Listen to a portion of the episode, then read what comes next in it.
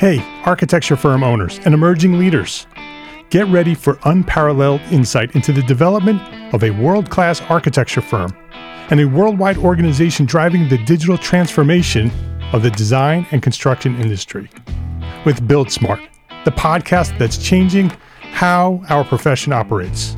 We share the incredible stories behind innovation in the building industry with my friend and co-host, Patrick McLaney, FAIA, former CEO of the international architecture firm, HOK. You know, Yamasaki's office or firm lasted during his lifetime. And when he passed away, I think that was the end of the Yamasaki office. Helmuth did not want that. He wanted a firm that would live out and grow beyond the founders. In Season 1, discover the untold stories behind HOK's meteoric rise, from 150 employees in St. Louis to a powerhouse with over 1,900 staff members and 27 offices worldwide. You know, they weren't as polite as the Kojima people. That was just boom. And anytime you have a creditor, whether it's Kojima or the bank, that wants their money, unless you can raise money someplace else, you are out of business.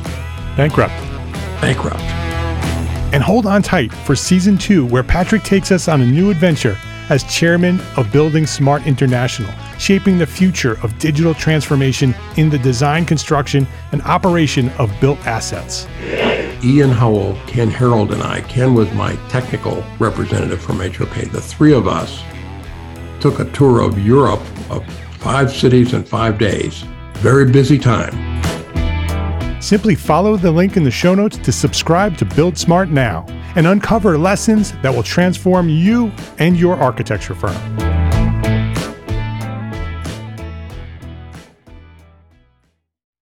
The Entree Architect membership is built for you, the small firm architect. Monthly training, full access to all our business resources, and a private member forum powered by Slack. Come build a better business with hundreds of your fellow entrepreneur architects and me at Entree Architect membership. Learn more at EntreeArchitect.com. My name is Mark R. LePage, and you are listening to Entree Architect Podcast, where I speak with inspiring, passionate people who share their knowledge and expertise, all to help you build a better business as a small firm entrepreneur architect. This is episode 236, and this week I'm speaking with Haleli Azoulay of Talent Grow, and we're talking about how to build a powerful network that works without feeling icky.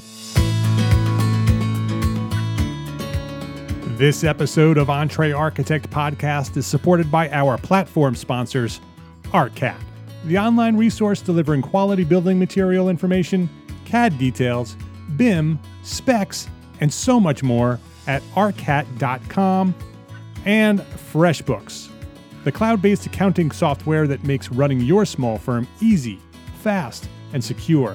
Spend less time on accounting and more time doing the work that you love. Haleli Azoulay, welcome to Entree Architect Podcast.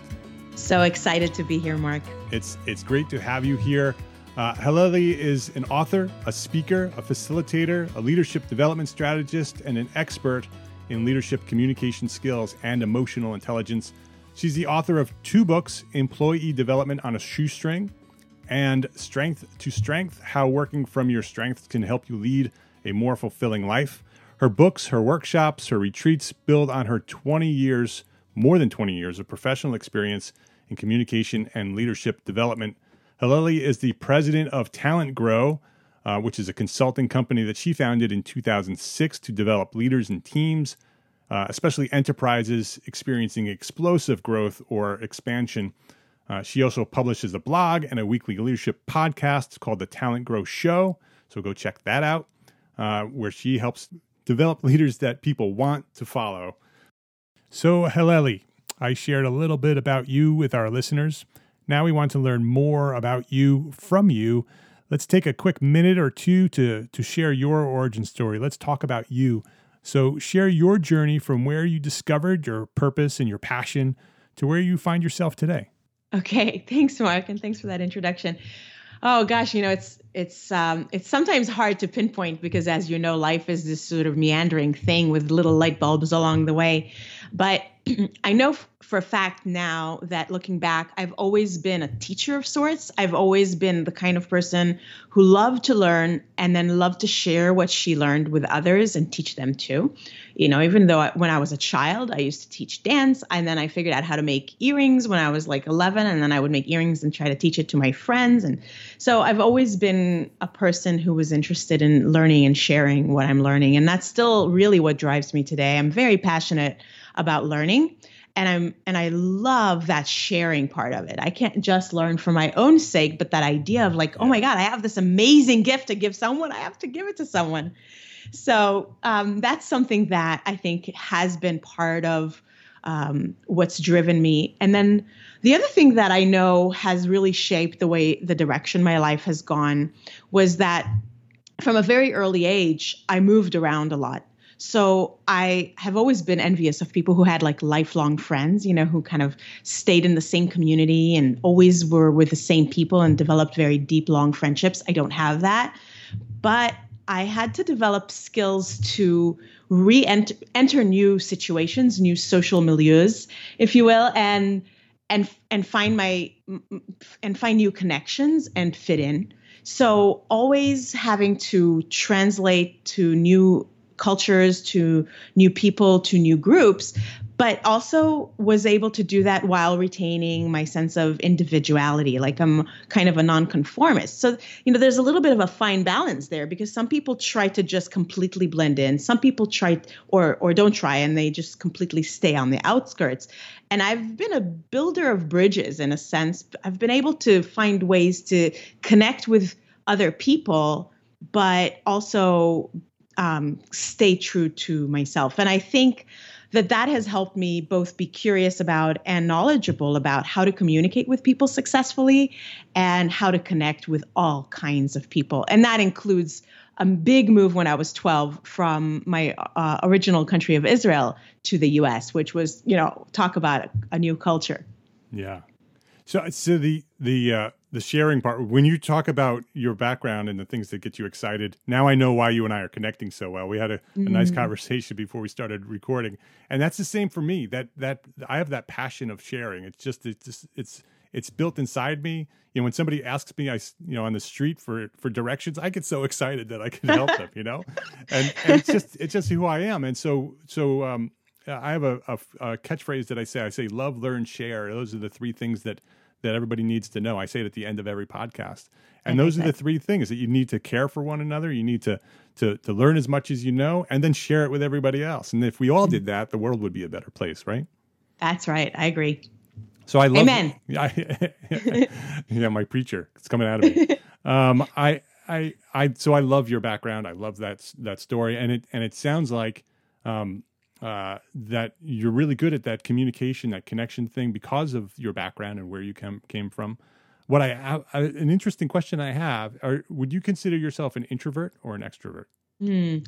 So I'm actually certified in the Myers-Briggs type instrument, and I've thought about this a lot, and I struggled with it, because sometimes I would come out on the introvert side and sometimes I would come out on the extrovert side. So from what I understand about the technical difference between the two, I know that I'm an extrovert, but I am not the kind of extrovert that some other extroverts are. Yeah. I'm not the social butterfly kind of extrovert. So the difference to me is where you get your energy and what drains you from energy. Exactly. And so I personally do get energy from being in the world and being with people, and I get drained if I'm alone too much, but I do need to recharge. And I at some point after extroverting for a while, I do get kind of drained. So I don't know if you've heard about the term ambivert. Some people are throwing that around. Actually, just a recent guest brought that up on the podcast. Yeah. So I would say probably I am that. And actually, that's like the bell curve. The majority of people would say that they probably are ambivert. And I think Jung, who originated the term extrovert, would be rolling over in his grave, because that's not what he meant. So, that's kind of a convoluted answer. So I am an extrovert who gets tired of it fast. Yeah. Yeah, it's interesting, because I always find it. I think the majority of architects are probably introverts, and I always find it interesting because I'd love to have a conversation about about networking, because that's one of your strengths, one of your skills, one of the things that you teach on. And clearly that comes from your background, from being put in new situations constantly. You sort of are forced to learn how to do that. Yes. And so what are some of the things that help you become this good communicator, this good networker? Well, I think one of the things that's helped me the most is curiosity. And that's something that I suggest when I teach about networking. But I'd like to peel it back one layer. Yeah, let's do that. Back, yep. Which is, I think it's your mindset. First of all, the word, right? Like when we hear the word networking, a lot of people get, like hives pretty much. They feel a little dirty and icky, and it sounds like something that is just the most smarmy thing you could possibly ask me to do. And if you're an introvert, doubly so, because a lot of people who do networking wrong give it a bad rep. So I do like to first define what I mean by networking so that we're talking about, apples to apples and the right thing. Yeah. In my world, networking is about building and maintaining long-term mutually beneficial relationships.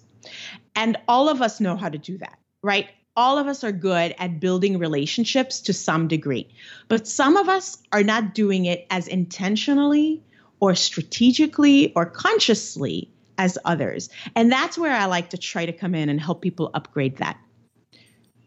Yeah. I think a lot of people, when they think networking, they sort of think about, okay, I'm going to a networking event. I'm going to bring my business cards. I'm going to be forced to force myself into a conversation and drop a business card in somebody's hand, and that's going to bring me work. Yeah, the grip and grin. No. So first of all, good news, introverts, you could be a great networker and never go to a networking event. Haleli is giving you a pass, and you don't have to go anymore if you really don't want to. I just heard a lot of ears perk up. All right. Yeah. Tell me more.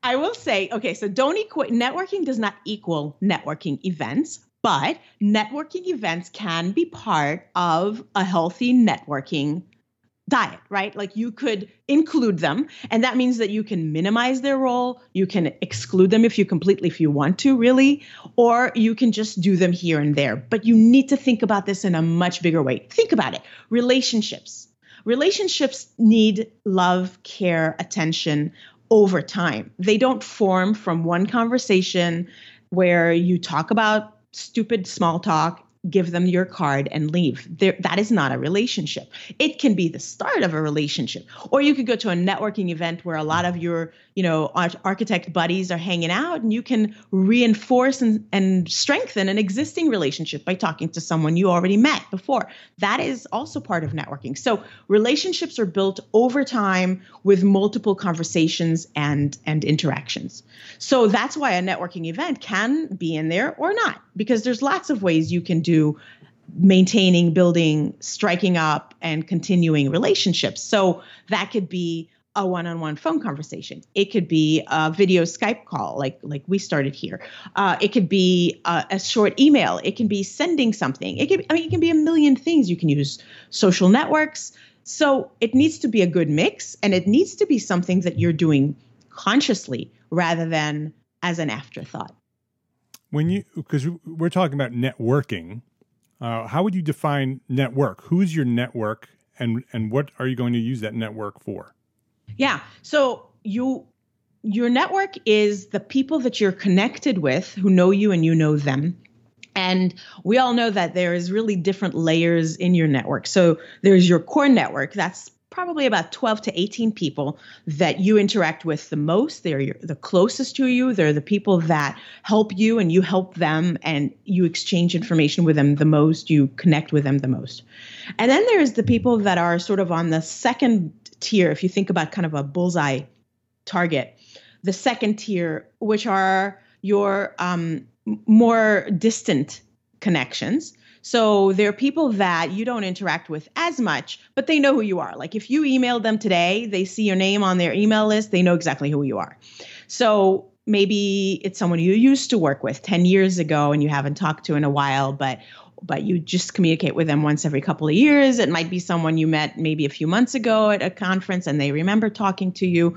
So it's just all of the people that are in your network that are sort of lukewarm, right? And those people are a great source of insight, of information, of opportunities. So the reason that you want to have a network is for support, for information, for opportunities, for the ability to help each other, for skills and so forth. So it's well beyond just business, by the way, right? Because we need support and insights and connections and ideas for our personal life as well. And we are not, there's no way you can separate those. People like to split, you know, work-life balance and all that. You are one person. You're one whole human with a whole brain and a whole heart. And all of the people that you're connected with, you're involved with them to some degree on each one of those kind of sides. But, you know, some people are more on the business side, some people are more on the personal side, and some people are both.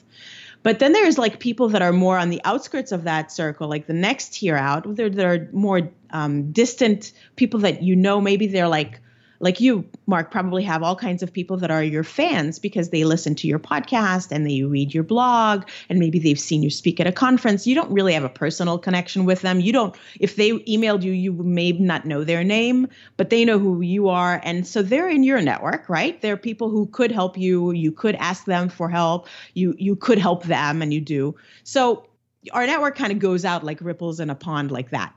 So what we need to do is we need to take a more intentional approach to nurturing the connections that we have beyond the ones that like that core network that I think most people already do, and thinking about how do we continue to stay connected with, and how do we continue to show up on people's radar within the closer circles to us in a way that is more intentional and beneficial to both of us. That when I was talking about mutually beneficial, I would like to talk a little more about that. Yeah, definitely. So there's, mutual benefit. Some people think about this as kind of like a transactional approach, and that's wrong. So tit for tat, you know, like if I ask you for help, and you say, well, what are you going to do for me? Right. That's a turnoff, right? Like, that's disgusting. No one really wants to be in a relationship like that because it feels like, what are we? What is this here? Is this like the market? Are we haggling? So that doesn't feel good. And many people don't do this intentionally, but sort of how they treat people. And that turns us off. But if you think about the kinds of people that give networking a bad name. It's the kind of people who say, oh my God, I need new clients. Let me go to a networking event and try to solicit new clients.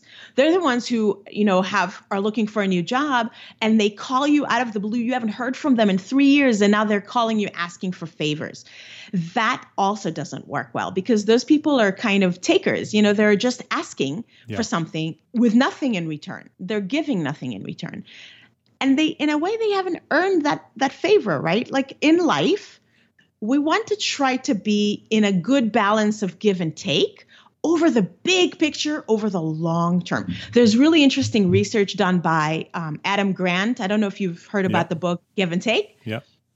Really interesting research about these sort of, he puts them into three categories. There's givers, takers, and matchers. So the first category I described was matchers, people who just do tit for tat, transactional.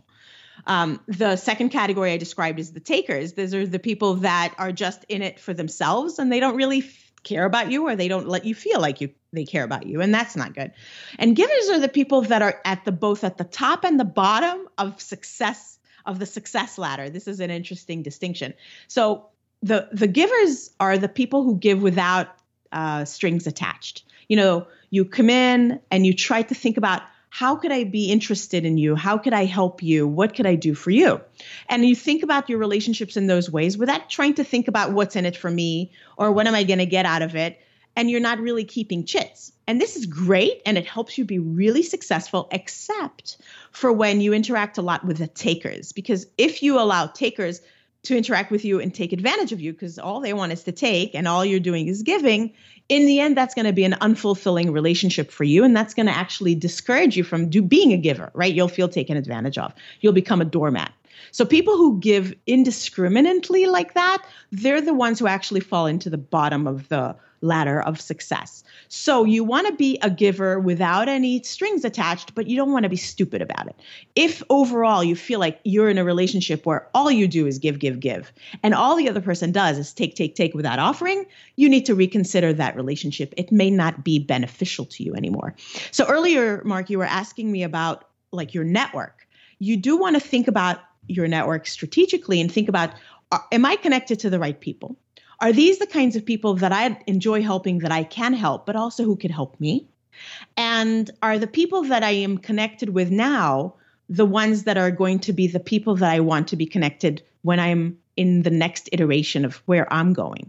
Because a network is something that's dynamic. It's not static. Like you think about where you were in school or where you were at the very beginning of your business is that's a different kind of person with different goals than where you are maybe 10 years in or 20 years in, or maybe when you're sort of towards the end of your career, your focus shifts a lot. You become someone who's interested in different things, and therefore your network needs to grow and change with you. That's why you need to be intentional about meeting people and connecting with people and nurturing connections in a way that serves your goals.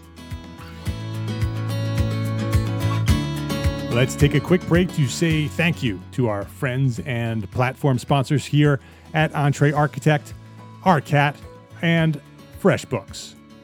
Hey, are you heading to Construct in Long Beach on October 4th and 5th? It's the event for commercial building teams, and many of our Entree Architect friends are going to be speaking there, including Rosa Shang from Equity by Design. She's been on the show. Mike Rasica from YoungArchitect.com. He's been on the show.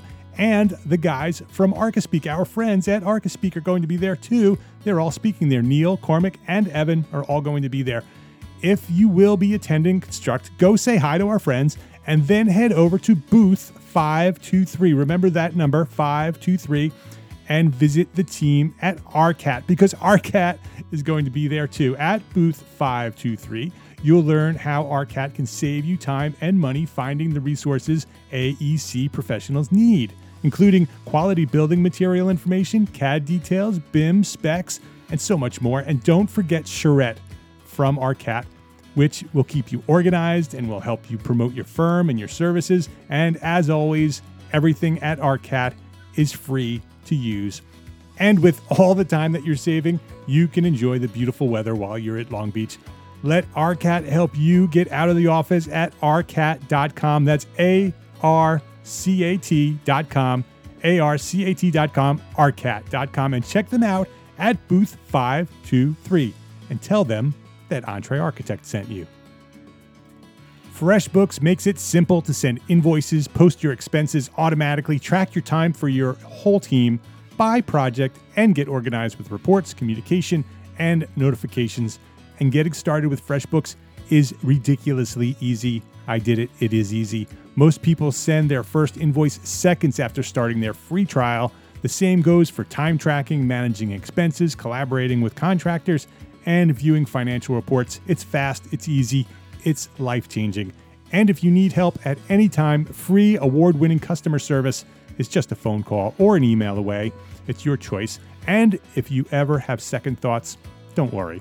On top of our free trial for Entree Architect listeners, you'll get 30 days money back. It's a guarantee, so you don't ever have to worry about choosing FreshBooks. So give it a try. It's free for 30 days. Just visit entreearchitect.com/FreshBooks and then let them know that we sent you by sharing Entree Architect in the How Did You Hear About Us section. That's entreearchitect.com/FreshBooks to access your free unlimited 30-day trial. ARCAT and FreshBooks. Please visit our platform sponsors today and thank them for supporting you, the Entree Architect community. How do you efficiently manage that? So if you have this large network, you've been building it for years, and you're being intentional about it. You understand that some people are better relationships than others. Some are takers, some are givers. We're all busy. We're all trying to get our architecture done. We're wearing so many hats. We're trying to keep the bills paid. How do we efficiently manage that process of being intentional about who should we be networking with and who we should not be networking with? Yeah.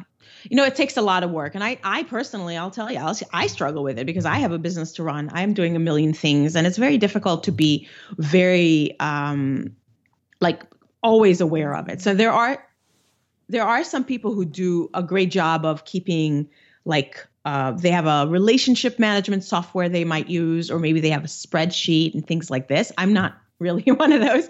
But I can tell you this.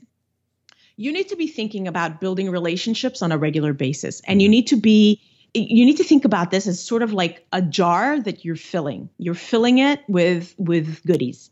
So what are you doing each week? What are you doing each month? What are you doing each day to drop something into that jar? Because what you want to do is you want to create a situation where you're consciously nurturing your relationships so that when you need a favor, when you have something to ask, when you need something, the people you're connected with have experienced you as a giver. You want to give first and give often, because then they're eager to help you because they feel an imbalance. In fact, I geek out on neuroscience, and it's amazing to see that we can actually show there's this sort of baked in need to reciprocate in our brains because we're social creatures. So in order to help keep the social balance in our society, for us to continue to stay connected to others, our brain actually rewards us for reciprocating. And we even have mirror neurons in our brain that say, oh, this person, and it's not a conscious thought, it's a subconscious thing that happens automatically, where whatever the other person is doing, you sort of feel a need to reciprocate. Unfortunately, this works both for good and for bad. So how could I create positive giving experiences for the people that I know on a regular basis? And I can give you a couple of very actionable small things that anyone can do. Exactly what I want. Because what's happening is that our listeners are hearing this, and they're thinking, oh, this is another thing I need to do. This is another thing that's going to take up half my week trying to organize and manage my network now. So what happens is that once they start thinking that, they say, oh, I'm just not going to even think about it. Yeah. So how do they strategically benefit from what we're talking about, intentionally networking? What are the steps? What do they need to do? So it's not so much steps, but I'm going to give you a few tips, okay? Great. So the first tip I want listeners, I want you to think about who are those people in your network that are what they call dormant ties. They're people that you know, they know you, but you've fallen out of touch with them and you would like to get reconnected. So this is not about going to a networking event and meeting new people, but this is sort of tending to your garden, right? Like harvesting the connections you already have. And I want you to take a couple of moments. You don't have to do this all the time, by the way, but as a one-time exercise, I want you to take a couple of moments today, and I want you to just sort of draw out that target practice, concentric circle thing, like the store target. And I want you to think about who's in your core network. So that should be very easy. Like, who are the people that you talk with the most, that you rely on the most, who rely on you? But then think about that next tier. And I want you to just pop out some names. I want you to actually think about, and maybe you'll come up with 10 names. Maybe you'll come up with 20 names, however many names you want to think about, but see who pops into your head, because those are people with whom you want to reconnect. You want to give some water to those plants in your garden. So that's one exercise that anybody can do. And you can do this maybe on a quarterly basis. You don't have to do this every week while you're so busy, and it doesn't take a long time. Okay. But that allows you to be intentional about the connections you do sustain. Now. Yeah. Perfect. Yeah. So you've done this. Now you should have a list of people that obviously popped into your head because your brain fed them to you as people you'd like to stay connected with that maybe you haven't talked to in a while. So the next thing you want to do is you want to connect with them again. So think about, and again, if 20 names came into your head and that's overwhelming, choose 5. I mean, 5 is better than 0, right? Exactly. You don't have to do this like in an overwhelming way. You can do this in totally baby steps. Right. Keep it simple. And it doesn't take a long time. And by the way, you could do 5 people this week, and 5 people next week, and 5 people the week after that. And you can even designate a time for this kind of thinking once a week. So let's say whatever day kind of suits you, maybe Friday morning or Friday afternoon or whatever works, right? But designate a small amount of time just to think about this and put it on your calendar. And it can be just a half hour. It can be 15 minutes. Now, think about the people, look at the names, and think about what's a way for me to naturally, not artificially, reconnect with this person in a generous vibe. In other words, not a taker vibe, not asking for anything, giving. So giving can just be giving regard. It can just be like, hey, it's been such a long time since we've talked. I ping them with an email or on social media or something like this and just say, hey, I was just thinking about you today. And it occurred to me, we haven't talked in a long time. What's new with you? Now, how many times do we receive a message like that from someone and think, oh my God, what a pain in the neck. I hate receiving this. Is that the effect? No. Right? It's an effect like, oh, this is so cool. I love to hear. So what if it's been 3 years? That person's going to be like delighted, right? As long as it's authentic, that it's true, that really you're just reaching out, that you're not doing it just to get something from them. Exactly. Because that's the first thought that a lot of people have when they hear from somebody that they haven't heard from a while. What do they want from me? Exactly.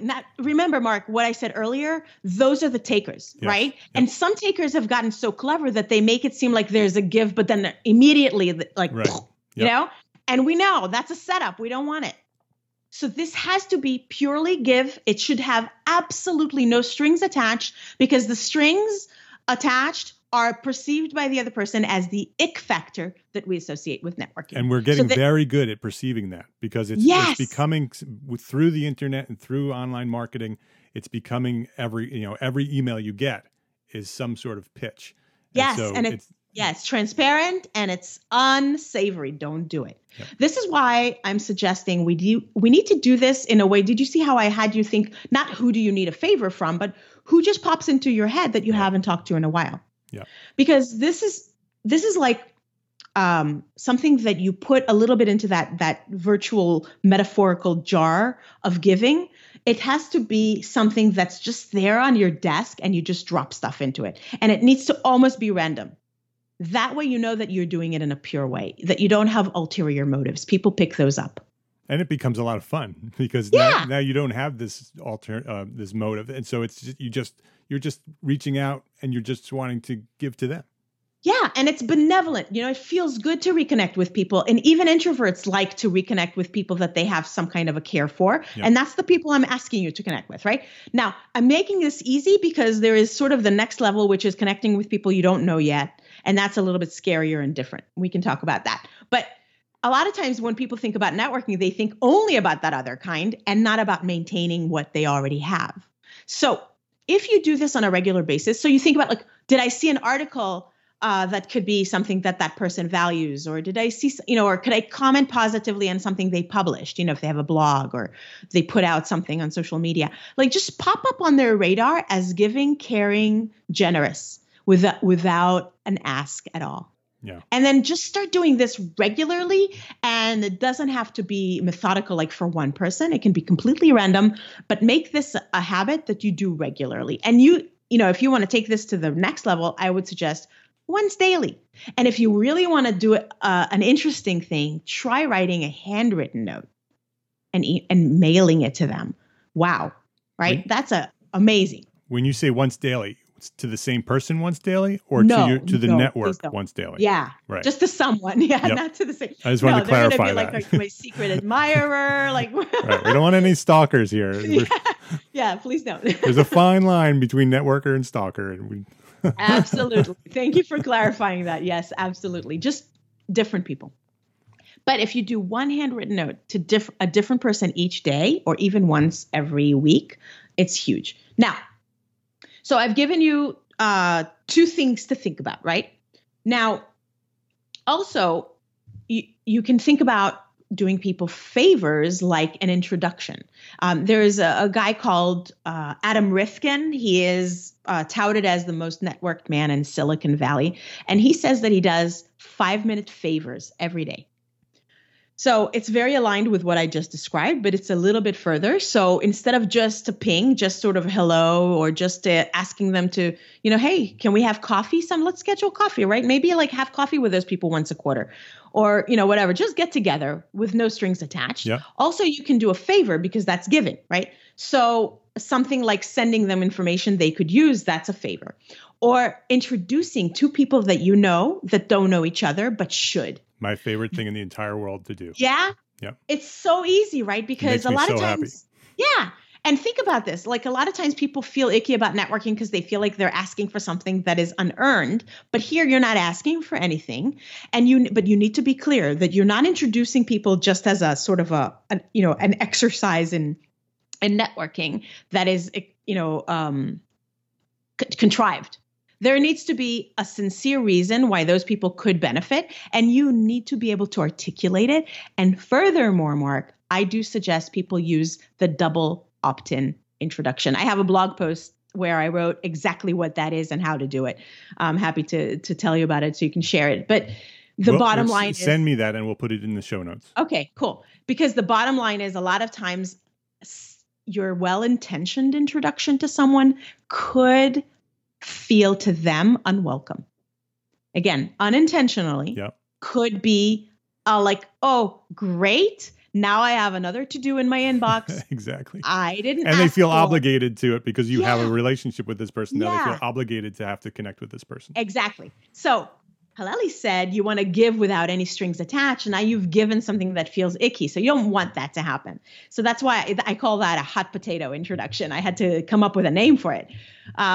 So it should never feel that way. And this is why I say double opt-in. That means... Do we have time to get into it a little bit just so people can understand it? Let's you're the master of the time. Do we have time? We have time because I want to know. Okay. I want to know because I want to make sure I'm doing it right because this is something I love to do. It makes me happy to connect people. It's one of my greatest strengths is to find this person and line them up with this person. That's why my entire network is built, is me trying to find this person who can help that person. And by the way, listeners, are you hearing this? This is the kind of thing that a lot of times when people think about networking, they think it's icky because they don't even think about this. Like this has zero ick factor, especially if you do double opt-in. So let's think about this. Why am I saying this? Well, I had just described what would be an ick factor involved in something so benevolent as just purely wanting to introduce two people. Because sometimes it's they don't see what's in it for them. Or it's not a good time for them. You know, they're like overwhelmed and this feels like, a draw on their energy, on their time. So, and now they feel obligated and an obligation doesn't ever feel good to anyone. So like all of those things are just tiny and they know you meant well. So it's just awkward. So here's how you do it. What you want is there to be 100% buy-in from both people that this is a good thing before you throw them together. So ask each one separately.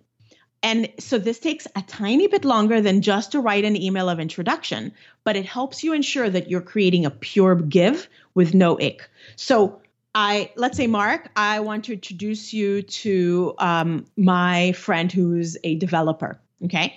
And I think that the reason that you would enjoy connecting with each other is because I think that he might be a good guest for your show because architects maybe want to hear from developers and what's on their mind. And I know that my developer friend is building a new business. I am actually thinking about a specific person and I'm making this up as I go along. So maybe this is not even a good thing. But like he's building a new business. So for him to be on a podcast is a benefit because he would love to have the exposure and to have more people interested in what he's doing. But I mean, he might not want to be on your podcast or it might not be time. Maybe he's not ready. Like he wants to build up his website a little more before he's on your show, for example. Or for you, like, no, you don't like developers and you don't really like to have them on your show. So I don't know this. In my mind, I've created a benevolent universe where like the connection between you is amazing. That's a great example. So I'm going to ask you separately in a way that doesn't put you on the spot in front of him. Okay. And I'm going to say to you, Mark, I have a friend. Here's what I think. I can even give you his contact information. Like whatever I would have put in that email, I can give it to you and say, this is why I think you would like to connect with him. But I want to check first with you and him before I make this connection. And I do articulate this transparently. Why? Because I want people to understand what I'm doing because they can understand my intentions when I say them rather than assume my intentions. So when I say that, and I tell you, only if both of you agree, I'll make this introduction. Can I go ahead? And now you have to give me a yes or no. And I do the same with him. And I say, hey, Rob, I have a connection I would like to make for you. This is what I was thinking. I'm asking him too. So I just want to make sure it's a good time for both of you. What do you think? And now I've given each of you the idea that it might not be a good fit for the other person and that it's not because the other person rejects you, but that it might not be a good time or a good fit right now. And both of you have the option of opting in or opting out. I love it. I love it. Actually, our mutual friend, Earl Parson, yes, introduced us, and that's exactly how he did it. He knows you, yes. He knows me. And I don't know how he did it on your end, but he asked me first if it would be a good conversation, a good connection, and then introduced us. Yes, and we did. And he and I talked about it, and I said, "Well, just make sure that it's the right thing." And absolutely, as you were describing it, I'm like, "That's exactly what Earl did." Yay, Earl! Good job, Earl. Yes, he's a great guy. Yeah. So I mean, and look.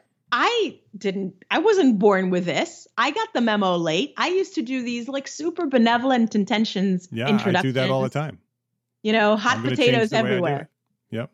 I do. I've been doing that for years where I talk to somebody. I'm like, well, this person should know this person. And I just send out an email to both of them and say, hey, I think you guys should know each other. Yeah. But I think that's a great idea to sort of check to make sure that they do want the intro because they probably do, but they may not want it now. Like you said. Yeah. So it's an upgrade, right? So don't feel bad. Don't feel guilty if you've not done it. Most people don't know it. I didn't know it. But if you now that you know it, and hopefully you understand the reasoning behind why I think it's an upgrade, then try to do it that way. But I think that having making introductions is better than not making introductions. So it's like, everything's just, you always ratchet it up a little bit. Yep. And so, it builds the relationship either way. Whether they make the connection or not, you've still added benefit to someone. Exactly. Like this is actually a three-way win, right? Yep, because you've created a benefit for the relationship you have with each of those people because you've now shown up on their radar as giving and caring and thinking about them. And in a responsible way. And in a responsible way, which they will appreciate even more. Right. And then they now gained a new connection that is potentially beneficial that they didn't have before. So this is just like good all around. There's no ick. There's no taking at all. And this doesn't take that long. It really doesn't take that long. And it's something that you could do on a regular practice. I compare a lot of the things that I would say are networking activities are actually very akin to brushing teeth. You want to know why? Yeah. Yeah. Because if you think about it, you learned how to brush, well, hopefully you learned how to brush teeth when you were a child. And at that point, you didn't have a value for it. You didn't think that was something you would look forward to. It was a pain in the neck and somebody was forcing you to do it. But eventually you understood why it's good for you and that it doesn't take that long. It's not painful. It's not fun. Like eating ice cream is more fun than brushing teeth. But I mean, there are those people who really love brushing teeth, but we're not talking about them. They're the outliers a little bit. I try not to judge, but that's weird. But I'm talking about most people. Most people have built up a habit where they brush teeth regularly and they do it 2 or 3 times a day and they don't think a lot about it. They don't gain tons of pleasure from it, but it isn't pain either. And it's not the kind of thing that takes decision muscle. Like you don't have to, oh my God, I have that with flossing. That's a different story. But brushing teeth, hopefully you've gotten it. So it's like a habit. It takes a short time. You do it and you understand that you're investing in a long-term return. So a lot of the things that I'm suggesting, you might not gain tons of joy from the doing of them regularly, although we just talked about how it actually is a boost and it does feel good. Yeah. But even if it sounds to you like, it's a pain in the neck, I have to do my invoices, I have to do my CAD drawings or whatever, it's not going to take a long time, but you need to just insert it into your schedule. And if daily sounds like too much, do it weekly. And if weekly sounds like too much, then do it monthly. And if monthly sounds like too much, then gosh darn it, do it quarterly, because quarterly still means 4 times more than the zero you're doing now. Yeah, I talk about a Monday morning meeting because a lot of our listeners are sole practitioners. We're almost all owners of very small firms. And so I always recommend that you have a Monday morning meeting with yourself, that you schedule the beginning of Monday morning for you. And you can just add that to that time, that every week, as part of your Monday morning meeting, do something intentional with networking. Exactly. Maybe just make it into a category. You know, you have different business categories, business development, whatever. And okay, now, Mark, how many of the opportunities you've had that came back to you and made you money or helped you move forward in your business, would you connect to a relationship you built not in that moment that didn't pop out of the sky? A lot. Right. A big percentage. Yeah, especially with Entree Architect. I mean, almost everything I do is coming from, you know, just giving. By me giving over and over and over again, people give back. Yeah.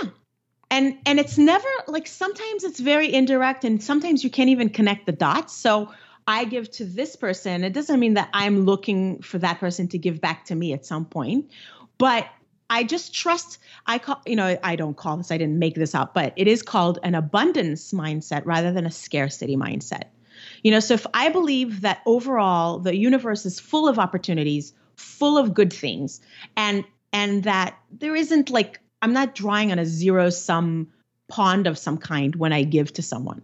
It's not going to run out. I always have more goodness to give. I always have more kind regards to give. I have always more introductions to give or say hi to someone, you know, thank them, recognize them, whatever. And there's always more of that. And it'll come back to me. And I sometimes will not have any idea how it's going to come back or where it's going to come back from, but it does. Yeah, I love this strategy too, just as a strategy, because you could replace the networking that we talked about in the beginning, that networking event and that intentional getting out there and handing people your business cards. You could eliminate that and do what you're talking about and be more successful in it. It'll be more lucrative. It'll lead to more projects. It'll lead to more money. But it's easier. It makes you feel good. It makes you feel better about what you're doing, and it builds relationships. And really, at the end of the day, that's what life is about. It's about the people that you know and how you can help one another. Yeah, and it feels good because most of the activity that you're doing is helping and giving and asking for nothing. And it doesn't take a long time, you know, so, and it's cheaper than going to networking events because it doesn't cost anything. Yeah. So, yeah, I mean, again, I think that there is a place for networking events and sometimes you can go to those, but I think you should also be intentional about that. Yeah, I agree. This has been awesome. I love this topic. I love having a different point of view for networking. I've learned how to do the double opt-in for my connections, so I'll start using that. So thank you for that. Before we wrap up here, Haleli, I'd like you to answer a question that I ask everybody. What's one thing that a small firm architect can do today to build a better business for tomorrow? So one thing that you can do is think about someone that you really appreciate, that has helped you. And maybe they haven't even directly helped you. Maybe they've just given something of value to you without knowing it. Because like, you know, you, Mark, are giving information and connections and insights to people. And it's not a direct give to that person, but they've gained that from you. But there's someone in that, hopefully not more than one, someone in your life, present or past, that is given to you, that has made a positive impact, that has benefited you by something that they gave to you. And I would like you to think about that person. And I want you to articulate your gratitude to them.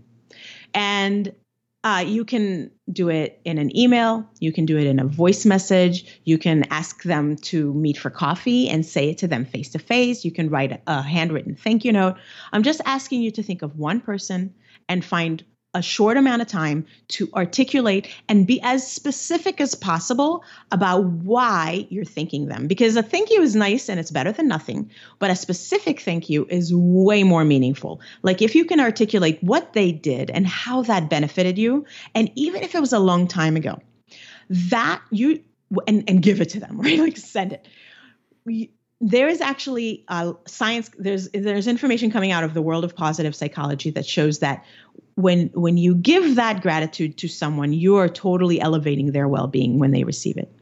But it actually also, that giving gratitude exercise elevates your own well-being. But why does this help you build your business, right? Because I'm suggesting something that makes you feel good and makes someone else feel good.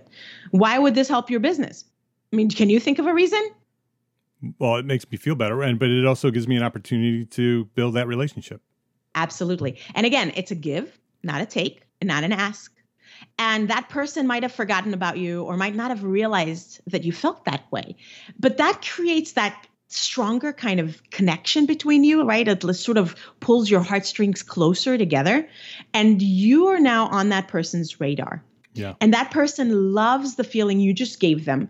And like I said, their brain has a reciprocity need, like a knee-jerk reaction. And again, we're not doing this so that we have an ulterior motive for that person to help us, but it does trigger a potential reaction, ripple effect. When you do this for a lot of different people, that there's more and more people walking around in the world who are thinking of you as someone that they appreciate, that they want to help. And when they see an opportunity that could be a good fit for you, you're more likely to pop up in their mind than someone else because you have that recency effect. You're more fresh in their mind than someone else. Yeah, that's such great advice. I could tell you firsthand that when I get unsolicited gratitude sent to me, it is my fuel. It is why I keep doing what I do. And when I get those, it's like, yes, all right, let's do more podcasts. Let's get the blog out there. It is why I do what I do. Yeah. And like you said, every time somebody sends me that, the relationship with that person has either just been created because now they've connected with me in a way that really matters to me. And when I see that name again, now I have a relationship with that person. So that's just, we just moved up a notch in my network. Yeah. And so it's so important. It's such a great advice. Good. Do it. All right. Thank you for that. Let's wrap things up. TalentGrow.com is the website. You can learn everything you need to know about what Haleli's doing and how she's doing it. TalentGrow.com. On search, you could search social channels everywhere for Talent Grow. You'll find her.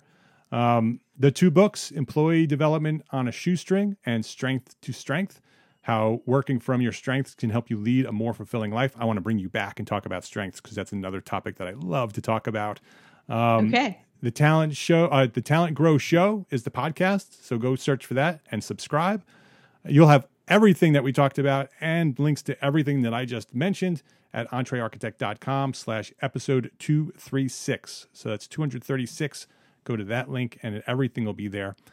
Haleli, thank you very much for being here. Is there anything that you want to say before we wrap things up here?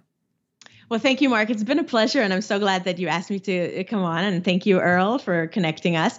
And, listeners, if you want to have some more fuel, I would love to give you a gift of a guide that I've created. It's called the 10 Ways to Become a More Engaging Communicator. So this is where when you're talking with potential clients or when you're talking with people you're networking with at events or one-on-one, you can create more magnetism to you by using these tips. And I can make that available to listeners at talentgrow.com/architect. All right. talentgrow.com/architect. Go there and go grab that guide. We'll also have that at the show notes. So you can just go to entreearchitect.com/episode 236 and it will all be there. And that link will be there as well. Haleli Azoulay, thank you very much for joining us today and for sharing your knowledge here at Entree Architect Podcast. It's been my pleasure. Thank you, Mark. So I think this is one to share. This is episode 236. So I encourage you to go share this with a friend. How many times have you been in a networking event or a seminar or something, and you have to go through that process of shaking hands and dropping business cards? What a great solution to that. Haleli has dropped some major value bombs in this episode. I love that phrase, value bombs. So I encourage you, go share this episode, entreearchitect.com/episode 236. I appreciate it. That's the way this podcast is spreading and growing throughout the world because of you sharing that link, EntreeArchitect.com/episode 236. Hey, have you been hearing some buzz about Second Studio Media? You may have heard people mentioning it. It's Second Studio Media is an informal alliance that we've formed with our friends over at ArcaSpeak podcast and Inside the Firm podcast. We're all still independent shows, don't worry, but we wanted to find a way to come together to help you be a better architect. We're still working on some online home stuff, so stay tuned for updates. I just wanted to mention it. You may have heard it. I just wanted you to know what it was. In the meantime, go subscribe to both podcasts and let them know that you found them through Entree Architect. That's ArcaSpeak podcast and Inside the Firm podcast, two great architecture podcasts that I never miss. And Entree Architect membership. I wanted to just mention this here. Entree Architect membership, a new masterclass expert training webinar every month so you can learn what you need to know. Access to the entire archive of training sessions. There's now more than 30 masterclass sessions covering topics for architects in business, leadership, and life.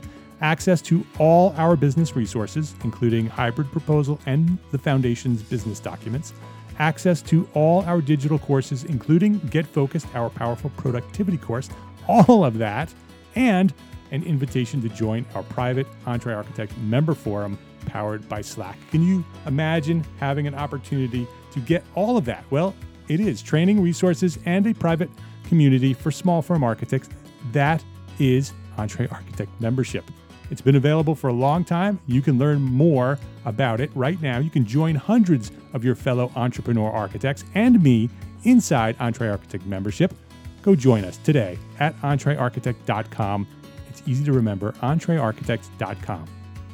And my name is Mark R. LePage, and I am an entrepreneur architect, and I encourage you to go build a better business. And I just told you how you can do that. Why? So you can be a better architect. Love, learn, share what you know, share it all. Thanks for listening. Have a great week.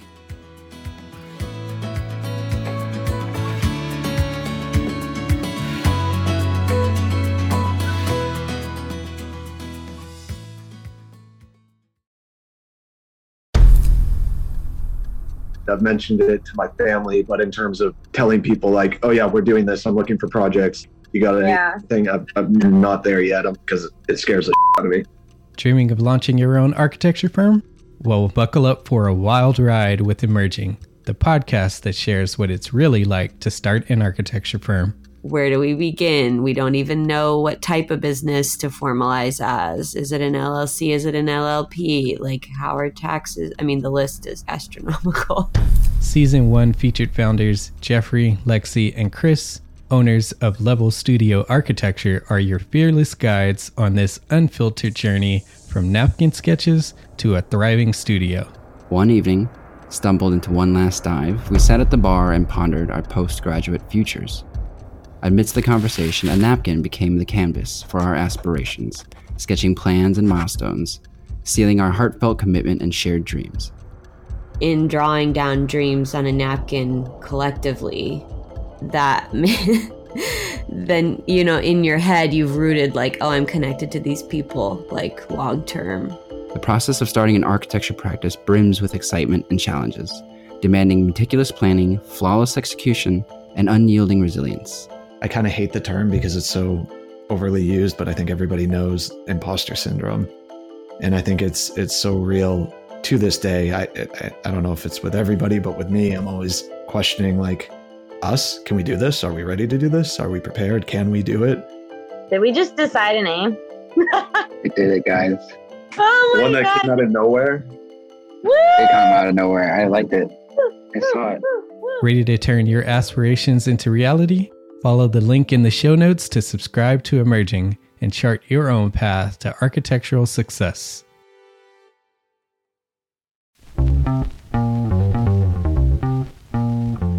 Calling all small firm architects. It's time to tap into your full potential with Entree Architect's Context and Clarity, where inspiration meets innovation. Hey, it's Mark R. LePage, founder of Entree Architect, and I'm inviting you to join my two favorite co-hosts, Jeff Eccles and Katie Kangas, as they bring together authors, experts, and thought leaders for electric conversations with entrepreneur architects around the globe. It's not just a podcast, it's a community where dreams meet action. There's a simple equation there.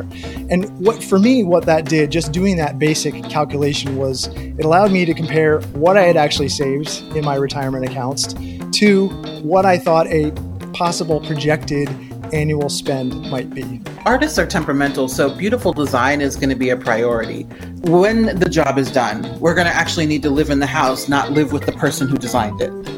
And so for me, the artistic skill, the architectural skill is most important. And so I would say that would be 60% of it, if not more. Gain insights to build a successful practice. Subscribe, engage, and let's redefine your future together. Join the Context and Clarity community, where every conversation adds to your blueprint for success.